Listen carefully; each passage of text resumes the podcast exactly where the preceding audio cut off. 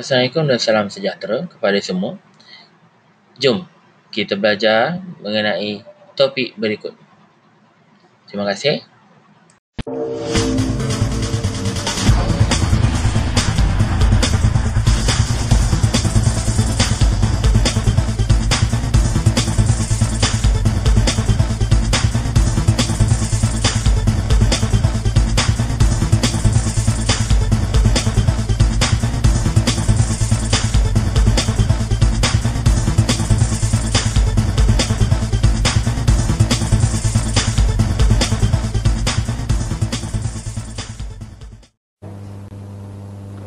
Selamat sejahtera murid-murid.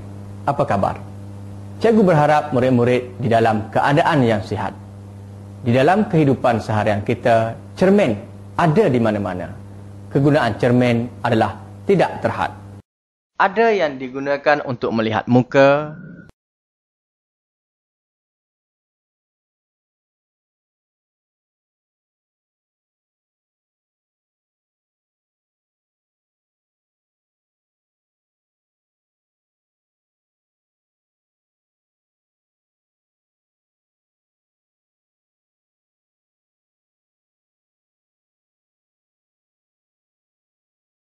Ada yang digunakan untuk melihat kenderaan di belakang.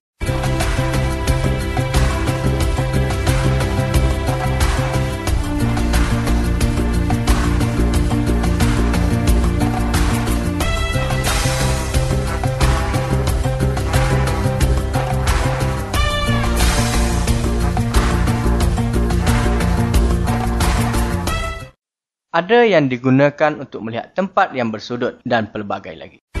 Bye.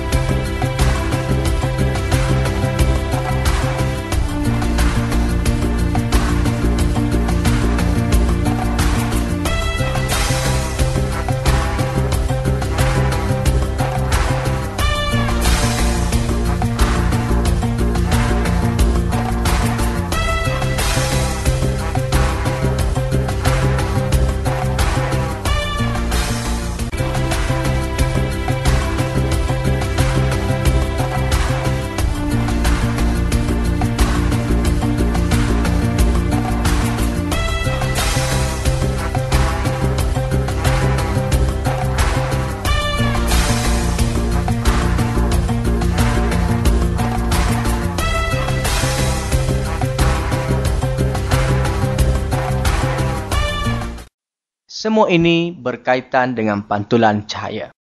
Kita akan mempelajari tajuk pantulan cahaya dan kegunaannya. Sebelum kita pergi lebih lanjut, mari kita lihat bagaimana kita dapat melihat wajah kita di cermin. Satu, cahaya jatuh ke atas objek. Dua, cahaya dipantulkan ke atas cermin. Tiga, cermin memantulkan imej ke mata kita.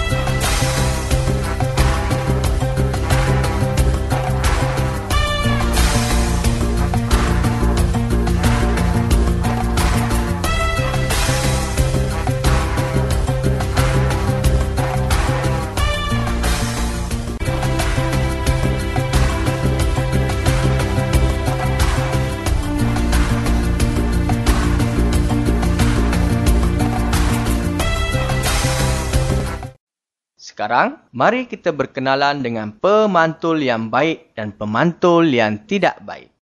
Bagi pemantul yang baik, permukaannya mestilah licin dan berkilat.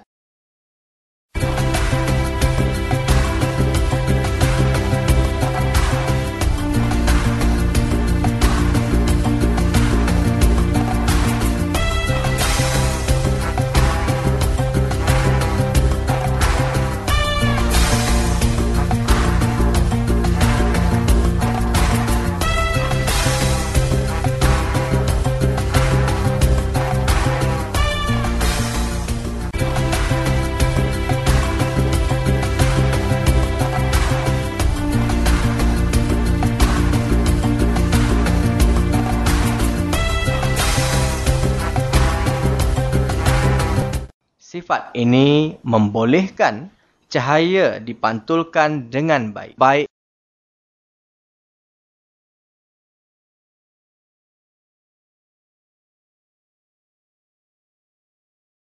Contoh yang terbaik ialah cermin dan kerajang aluminium.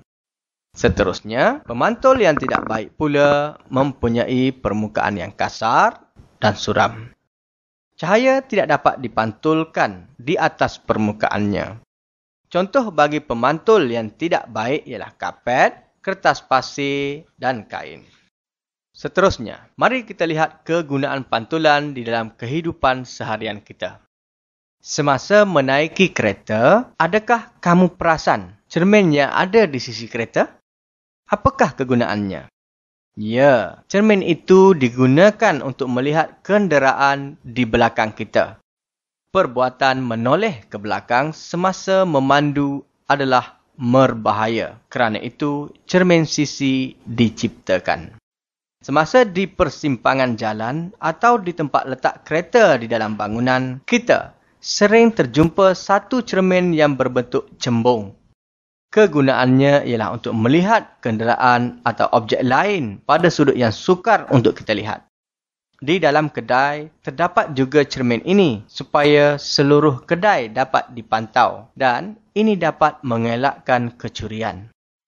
Kedai gunting rambut mempunyai cermin yang besar di hadapan dan di belakang kita supaya pelanggan dapat melihat bahagian belakang rambut yang tidak dapat dilihat. Doktor gigi pula menggunakan cermin kecil untuk melihat belakang gigi pesakitnya. Tanpa cermin kecil ini, tentu kerja doktor gigi akan menjadi sukar. Cuba anda bayangkan bagaimana doktor gigi hendak melihat belakang gigi pesakit tanpa menggunakan cermin ini. Malaysia kini sudah mempunyai kapal selam kapal selam digunakan untuk menyelam supaya musuh di atas permukaan air tidak dapat melihatnya. Untuk melihat apa yang ada di permukaan air, kapal selam tidak perlu timbul sebaliknya menggunakan periskop di mana prinsip pantulan cahaya digunakan.